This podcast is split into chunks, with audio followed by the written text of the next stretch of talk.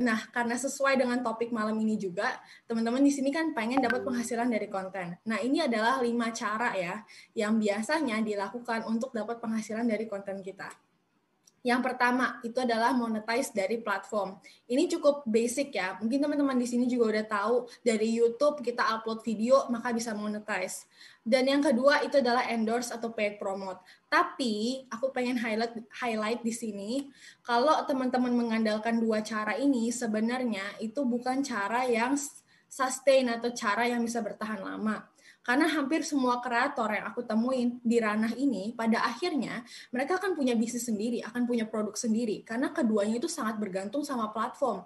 One day algoritma YouTube berubah, suatu saat algoritma IG berubah, tiba-tiba kamu kehilangan semua endorsement, paid promote, kehilangan monetize dari platform. Nah, itu gimana?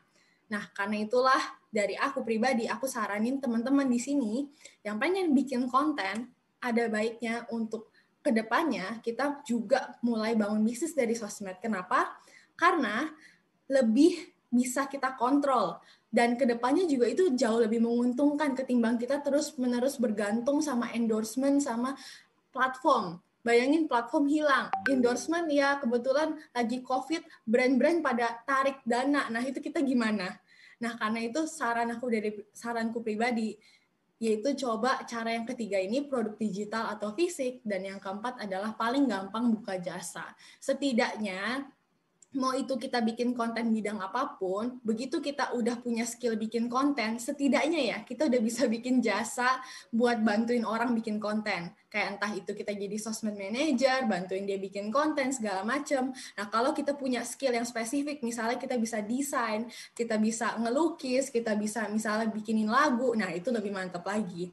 Nah, produk digital atau fisik, kalau buat teman-teman yang belum punya modal di sini, bisa mulai dari produk digital dulu. Misalnya kayak punya skill, let's say punya skill, uh, oh teman-teman suka sharing soal fitness, suka sharing seputar olahraga. Nah, bisa mulai misalnya ebook olahraga, ebook sharing soal gimana tips-tipsnya supaya misalnya cepat langsing segala macam atau bahkan bisa mulai bikin program. Nah, kenapa aku saranin produk digital kalau teman-teman di sini belum punya modal? Karena produk digital itu yang paling low cost atau cost yang paling rendah kalau seandainya teman-teman mau produk fisik juga nggak apa-apa. Tapi saran aku mau produk apa pun yang nanti ke depannya pengen kamu coba, pastiin kamu tes market dulu, open dulu, pre-order lah, atau setidaknya tanyain dulu kalau aku jual produk ini orang-orang tuh tertarik atau enggak. Dan nanti ini ya trik yang aku lakukan, dari setiap konten yang kita bikin, pastinya semakin kita bikin konten itu kita akan semakin kenal market kita.